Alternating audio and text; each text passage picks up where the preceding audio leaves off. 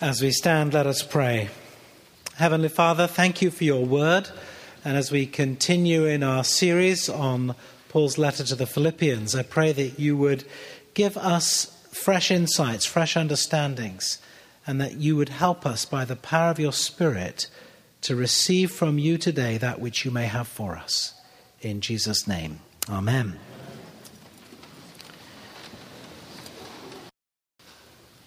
British understatement, if I may be indulged in saying so, is perhaps one of our more endearing qualities.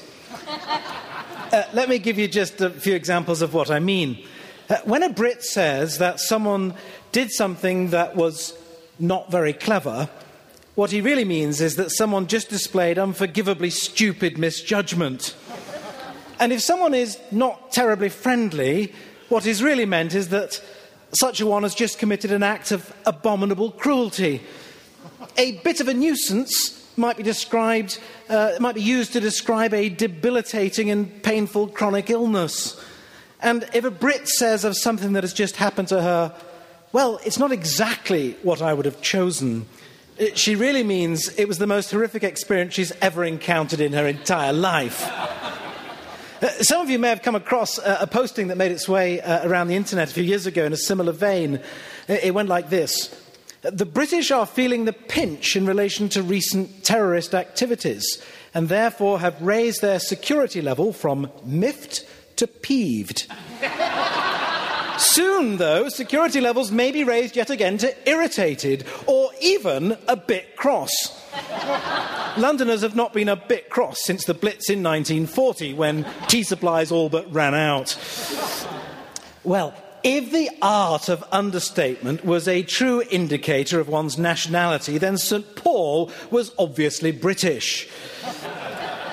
Let me explain. Our reading this morning uh, from Philippians begins with Paul making a passing reference to what has happened to me, by which he is actually referring to an extraordinary litany of false accusation, mob violence, having been stripped, beaten, and tortured, of being rescued from an assassination plot, uh, surviving an horrendous journey, including being shipwrecked, and now finally being held under house arrest, awaiting trial in Rome.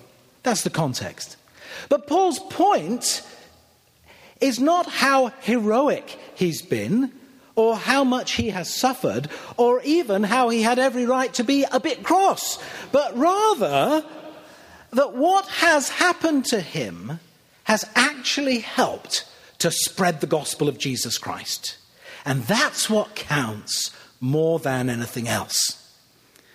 I suspect he has that in mind when, as, he, as we saw last week, earlier in this chapter, he wrote of his confidence that the one who began a good work in the Christians at Philippi will indeed bring it to completion.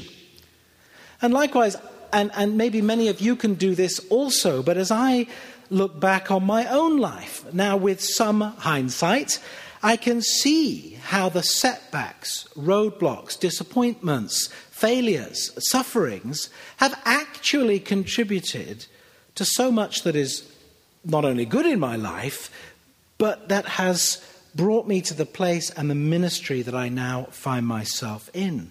And this, I believe, is not some sort of uh, fatalism, but rather a way of understanding our lives that is based on faith, hope, and love with God at the center of things. And while we may not know this at the time, and while it may not always apply, I think there are times when the pressures of life are the hands of the potter who is our Heavenly Father.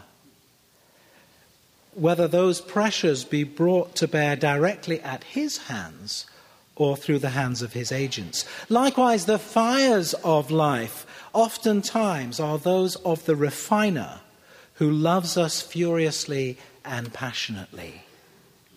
Well, Paul's hardships were very real in the past, they were very real in the present, and they were very real in the future.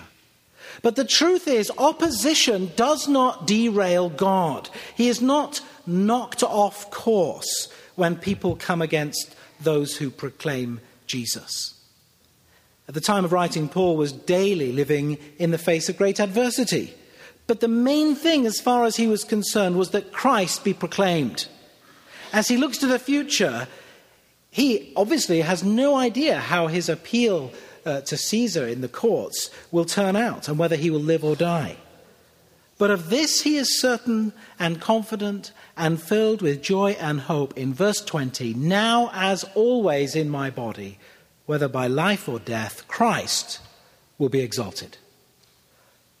All things are working towards the day when Christ will come again, whether it seems that way or not. It's striking that Paul does not describe the negative effect of the suffering on himself personally, but rather the positive effects of his chains on others. And sometimes, not always, of course, but sometimes suffering can bring great fruitfulness. When Paul considers his shackles, he's not thinking primarily about how sore his wrists are but rather about what his chains are accomplishing for the gospel. He does not view his situation as some act of divine forgetfulness. Why did God let this happen to me? Nor did he give up his mission of proclaiming Christ because he was locked up. On the contrary, his situation literally gave him a captive audience every time the guards changed and a different one was chained to him. He does not say that he is a victim of the devil's attacks, though surely he had been the recipient of all kinds of evil. But regardless, he understands his circumstances as being the place where he is called to serve. Now, I don't think we should assume for a moment that adopting this kind of an attitude came easily to him. On the contrary, enduring that which he endured with joy and purpose comes only by hard won choices and practice in the very midst of great tribulation. Paul writes in another of his letters uh, in, in, in, Romans uh, We boast in our sufferings, knowing that suffering produces endurance, and endurance produces character, and character produces hope. And hope does not disappoint us, because God's love has been poured into our hearts through the Holy Spirit that has been given to us. Remember, Paul didn't go, uh, well, Paul wanted to go to Rome as a preacher, and instead he winds up there as a prisoner. But that which looked like failure actually served to advance the gospel. Paul discovered, as have countless followers of Jesus since, that as in the days of Joseph in the Old Testament, that which others intended for harm, God intended for good. Well, there are three particular things that Paul says about the effects of what's happened to him, and they're all good. And each one, I think, has got some relevance for us. First, his imprisonment and suffering helped the spread of the gospel. That was both to the whole of the imperial guard, but also to other Christians who, seeing what had happened to him, were greatly encouraged. They were emboldened in their own witness to Jesus to share the gospel to others without fear. Note, Paul did not wait till he was released. It was while he was still locked up that he proclaimed Christ. You know, I, I, suspect that there are some Christians who think if only I was in a different situation, if only I had a different job, if only my life wasn't as it is, then I, I could so much better and more easily share the gospel. Maybe you feel chained to a job that you hate. Maybe you are a stay at home parent and there are days when you feel that you're chained to the kitchen sink or to changing diapers or whatever it might be. And if you do feel chained or held back, rather than simply waiting for some better day, how might you be able to rejoice in what God is going to do despite your circumstances, or even because of your circumstances? What are the opportunities that your imprisonment gives you to share Christ with others? Be they your children, a co worker, or the person you talk to when you go for a medical appointment. Well, Paul was a great inspiration to those Christians in Rome who felt chained or trapped or troubled, and to all who heard or read his letters. And his joy overflowed to them and gave them great hope and courage. And of course, there are many people since who have also inspired others, despite facing circumstances that are, well, not exactly what they would have chosen. you know, I think of, of someone like Joni um, Eareckson Tada. I remember as a young boy, uh, I think I saw a video actually, but I heard about, or a film, I heard about this story of this American girl when she was 17 diving into a shallow lake and breaking her neck, leaving her in a quadriplegic state with just some very minimal movement in her hands. And I was enormously inspired by her. And yet, you see, for that tragedy for, for Joni, like Paul's imprisonment, actually helped spread the gospel of Christ's love. And today, uh, Joni heads up a remarkable international ministry called Joni and Friends, that through her and her staff and her volunteers has developed a whole range of Christ centered programs and services which help bring Jesus in very practical ways to disabled people and their families. Well, let's return to, to Paul in prison. If the first good effect of the bad things that happened to him uh, was the spread of the gospel, the second good effect of his imprisonment was that Christ was preached even more. Not only did it spread out, but there were more people preaching. Even, he tells us, by those who were actually opposed to him and were preaching from dubious motives. Verse 15 Some proclaim Christ from envy and rivalry and selfish ambition, not sincerely, but intending to increase my suffering in my imprisonment. But then he adds, What does it matter? Just this that Christ is proclaimed in every way, whether out of false motives or true, and in that I rejoice. Now, it's worth noting, Paul is not saying here that the ends justify the means or that the message can be changed. He's not saying that at all. The only point he's making is that the motives of those preachers were secondary and ultimately not important. And if you think about it, you know, if you wait for your motives to be absolutely pure before you do anything, you'll be a long time not doing anything. I suspect that most of us do all sorts of things with a certain degree of mixed motives. You know, you get up in the middle of the night perhaps to change your baby's diaper because it's the right thing to do, even though the love that you show in doing that may be tinged with annoyance at your baby or resentment that your spouse didn't get up or feeling fed up at being woken up. But whether you're doing it out of 100% pure selfless love or whether you have a whole mix of emotions and motivations doesn't really matter. What counts is that you're doing the right thing. Or as a preacher, I confess that when I step into this pulpit, sometimes, often, I, I, I, have a mix of feelings and motives. I mean, I wish that I didn't, but you know, there it is, I do. Yeah, do I want faithfully to preach God's word to you? Absolutely, yes, I do. Am I concerned for those who will listen to me? Yes, I am. But do I ever get frustrated or annoyed when I think people aren't listening or paying attention? sure, I do. do. Do I want you to think that it was a really good sermon and, and have you laugh at all my jokes and think that I'm a great preacher? Yeah, bring it on, absolutely.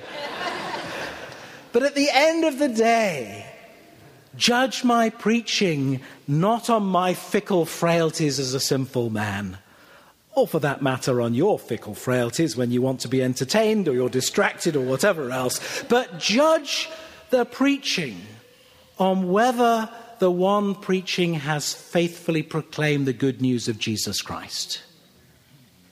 In 1971, renowned English preacher Dr. Martyn Lloyd-Jones wrote a book called Preaching and Preachers, and in it he wrote this.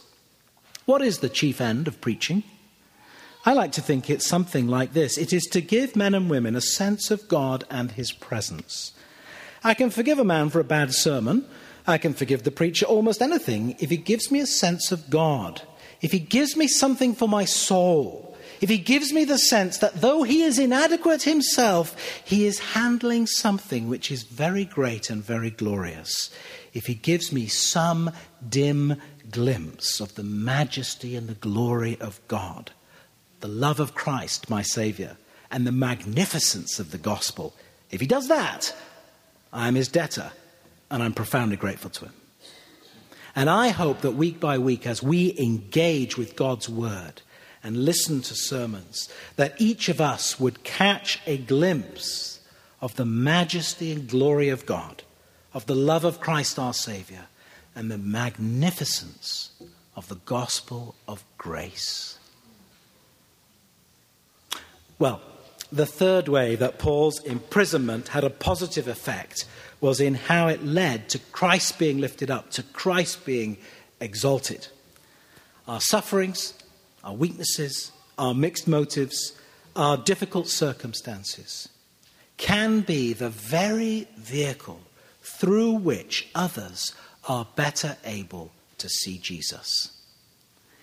If you think of the many Christians throughout the ages who've given their lives for Christ through great missionary or social endeavors, oftentimes, at the time, it looked as if they were failures.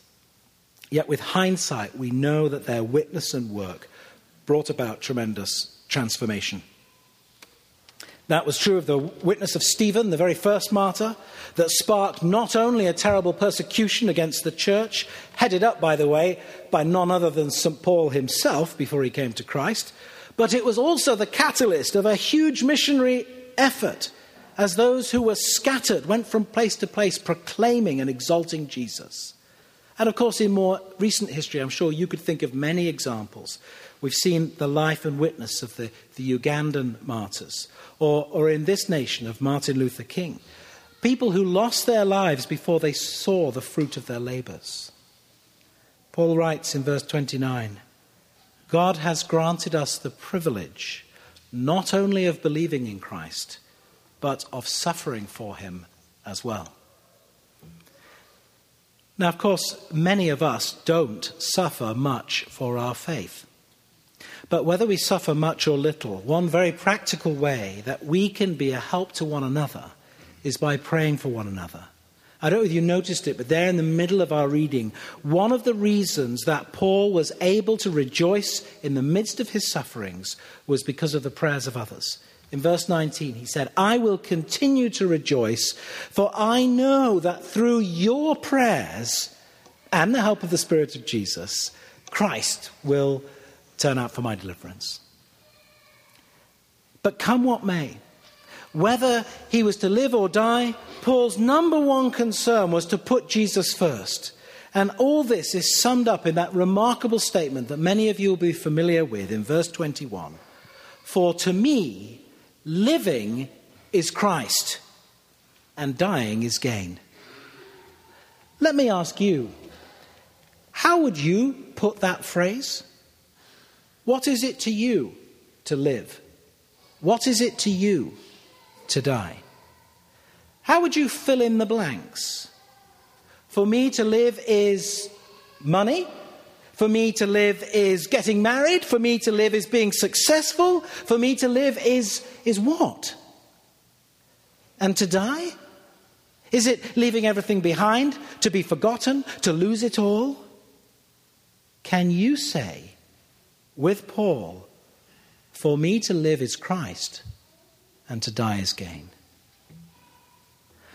Now, this may sound like lofty stuff, but you know, it gets lived out very much in the everyday realities of our lives at work or at home, and all the more so in the face of opposition or difficulty.